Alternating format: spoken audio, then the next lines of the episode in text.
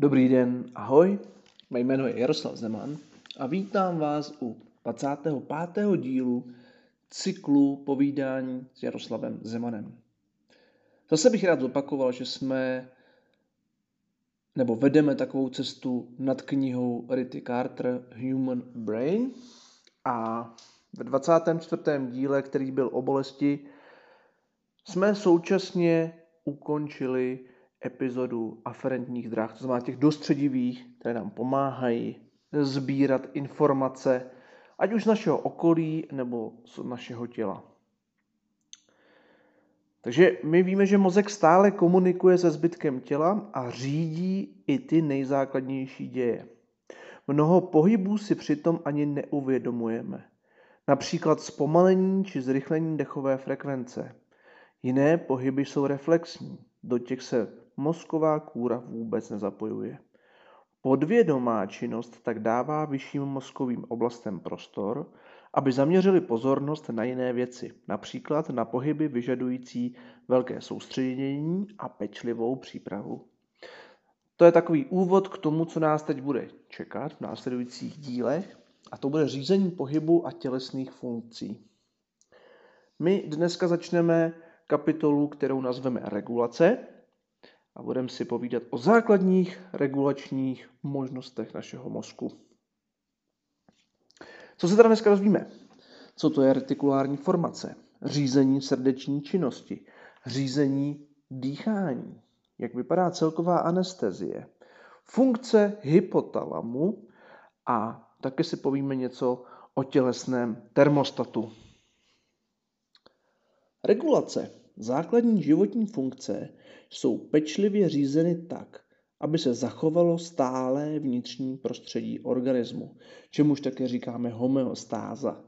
Dneska se často i setkáte s názvem alostáza. To znamená, že už do toho prostředí zahrnujeme i okolí, které může ovlivňovat naše reakce. To znamená, že to není jenom vnitřní prostředí, ale i vnější, co, co nás obklopuje, na co musíme nejčastěji v ten den reagovat. Hypotalamus a mozkový kmen vyrábějí chemické posly, zvané hormony, které udržují tělo v chodu, většinou bez našeho vědomí. Takže se nám tady za, bude, nebo budeme se tady čas nejčastěji teď povídat o talamu, o mozkové kůře, o teda retikulární formaci, prodloužené míše, budivé takzvané excitační oblasti retikulární formace, která přenáší a zesiluje signály, anebo tlumivé inhibiční oblasti retikulární formace, která potlačuje nechtěné signály. Budivé signály uh, jsou širokou oblastí kůry, dostávající signály s, a pře, eh, které pak přepojuje uh, v, v talamus, takže ty signály právě dostává z té retikulární formace. Když už jsme u toho, tak se pojďme o té retikulární formaci také něco povědět. Retikulární formace je uložená v mozkovém kmeni. Skládá se z řady jader a jejich spojů, které ovlivňují senzitivní vstupy a přenášejí informace do mozkové kůry a opačným směrem. Také hraje důležitou roli v regulaci autonomního nervového systému, jehož jsme se naučili zkracovat ANS, který udržuje stálé vnitřní prostředí. V retikulární formaci jsou různá centra, která například řídí tepovou nebo dechovou frekvenci. Také se podílí na řízení jiných základních životních funkcí, jako je například trávení, slinění, pocení, močení a sexuální vzrušení. Retikulární formace a její spoje tvoří aktivační systém retikulární formace. Zkrátka je RAS. S budivým účinkem udržuje mozek pozorný a bdělý. RAS dostává vstupy ze senzitivních drah a předává je přes talamus do mozkové kůry, kterou tak udržuje ve střehu připravenou reagovat na změny prostředí. Řízení srdeční činnosti. Tepová frekvence je řízená hormonálním účinkem autonomního nervového systému, který je naopak řízen z retikulární formace. Sympatická část autonomního nervového systému zrychluje akci srdeční a parasympatická část ji zpomaluje. Prodloužená mícha obsahuje mnoho přepojovacích neuronů, jež tvoří kardiovaskulární centrum, které podle informací z autonomního nervového systému posílá signály k synu atriálnímu a atrioventrikulárnímu uzlíku převodního systému srdečního. Tyto signály přizpůsobují srdeční akci potřebě kyslíku v těle. Takže pojďme si to ještě jednou zkusit vysvětlit na zrychlení srdeční frekvence. Hypotalamus má výkonnou funkci, posílá signály prostřednictvím sympatických nervů, které podle potřeby zrychlí srdeční frekvenci. Nejčastěji se do toho právě zapojuje eh, přes hypotalamus prodloužená mícha, pak je to kardiovaskulární centrum, pak je nervus vagus a srdeční nerv sympatiku. Ten nervus vagus uh, komunikuje a společně s tím srdečním nervem sympatiku komunikuje s takzvaným synuatriálním uzlíkem a atrioventrikulárním uzlíkem. Synuatriální uzlík udává základní srdeční frekvenci 60 až 70 stahů za minutu. Atrioventrikulární uzlík převádí elektrické vzruchy z předsíní na srdeční komory. Nervus vagus je tedy spíše ten, který to tlumí, naopak srdeční nervy sympatiku jsou ty, které to aktivují, budí. Řízení dýchání. Dechová frekvence je řízená ze skupiny neuronů retikulární formace, které se nazývají ventrální a dorzální dechová skupina.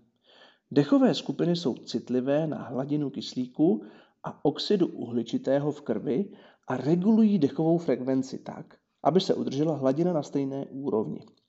Základní dechová frekvence může být upravena, například při zvýšené činnosti nebo zrychleném metabolismu. Podněty vysílanému spontinního eh, dechového centra uložené ve Varolově mostu. Takže ještě si pojďme zopakovat, co tady teda nám do toho uh, promlouvá. Takže ten Varolův most, což taky nazýváme Pons Varolí, tam je ta pontinní dechové, tam je to pontinní dechové centrum, které má tu dorzální dechovou skupinu a ventrální dechovou skupinu. A, a pak samozřejmě tam komunikace s tou prodlouženou míchou.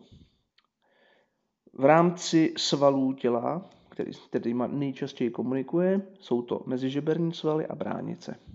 Základní dechová frekvence Neurony v mozkovém kmeni vysílají signály k mezižeberním svalům a pránici a tím řídí jejich vztahy. Celková anestezie. Významným mezníkem moderní medicíny je zavedení celkové anestezie, jež dovoluje provádět do té doby neuskutečnitelné výkony. Přesto dosud plně nerozumíme způsobu, jakým celková anestetika navozují řízenou ztrátu vědomí a jak přesně pacient po operaci vědomí znovu nabývá. Éter, chloroform a halotan působí na neurony aktivačního systému retikulární formace, tlumí pozornost a bdělost a také na neurony hypokampu, čímž dočasně vymažou paměť. Tyto látky také působí v talamických jádrech, kde přeruší tok senzitivních informací z těla do hemisfér. Celková anestetika vyvolají v mozku stav hlubokého zapomnění. Funkce hypotalamu. Hypotalamus obsahuje mnoho skupin neuronů, tvořících jeho jádra se specifickými funkcemi. Mají na starost například udržování tělesné teploty, řízení příjmu potravy a tekutin, udržování rovnováhy vodního a jontového hospodářství, udržování hladin hormonů a udržování spánkového cyklu.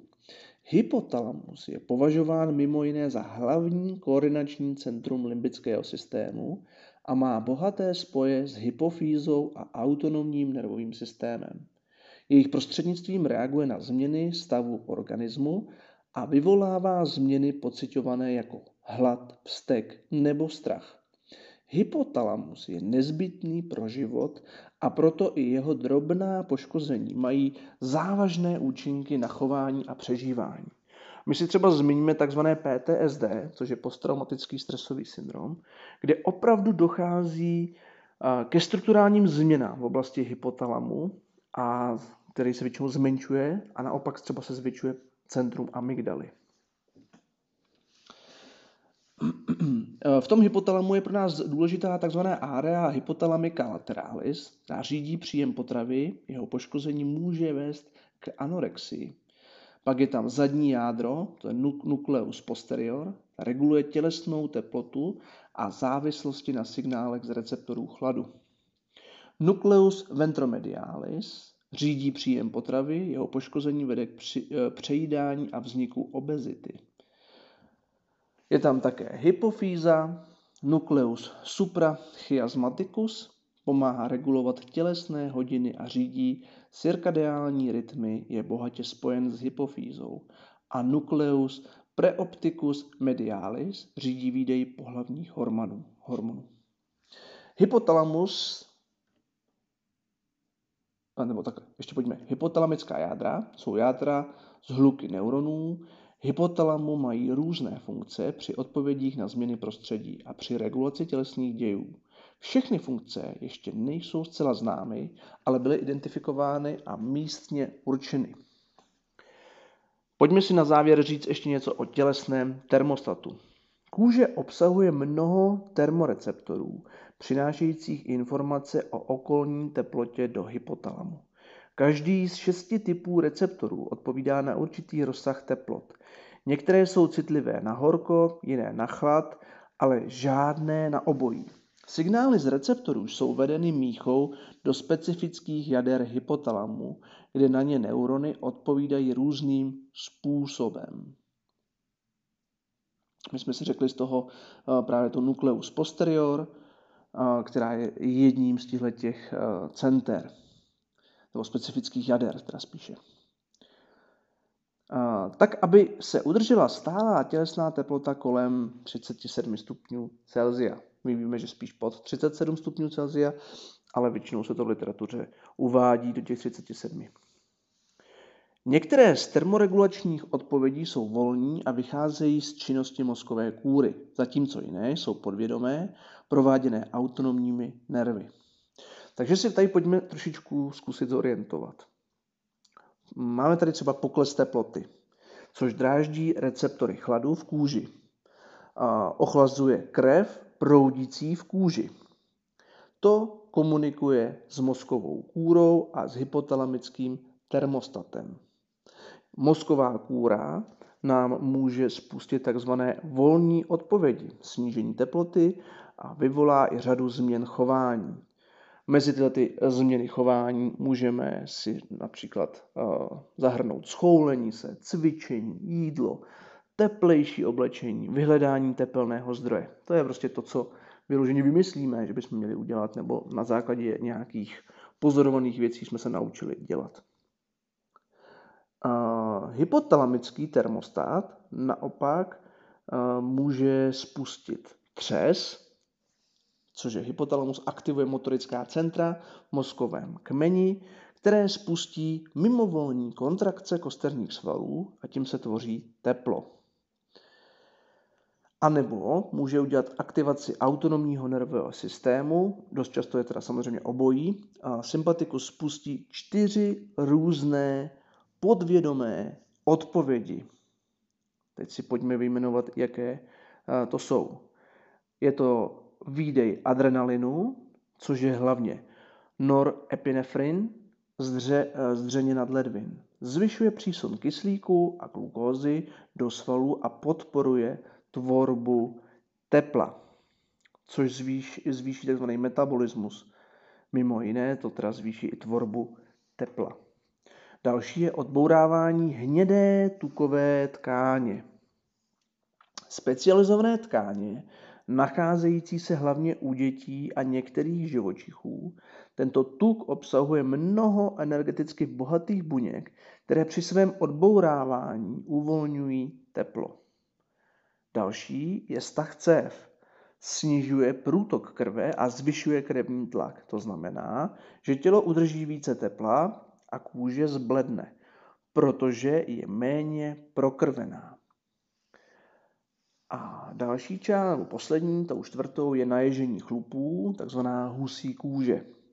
Drobné svaly, kterým říkáme musculus erectores pilorum, při koříncích vlasů se stáhnou, vlásek se postaví a vytvoří se tak izolační vrstva. Tak jsme si řekli něco o neurobiologii regulace, aby jsme si mohli zase připravit kapitolu k dalšímu dílu, což bude příště ten neuroendokrinní systém. Ale dneska už se s vámi loučím, mějte se krásně a těším se zase jindy naslyšenou. Loučí se s vámi Jaroslav Zeman.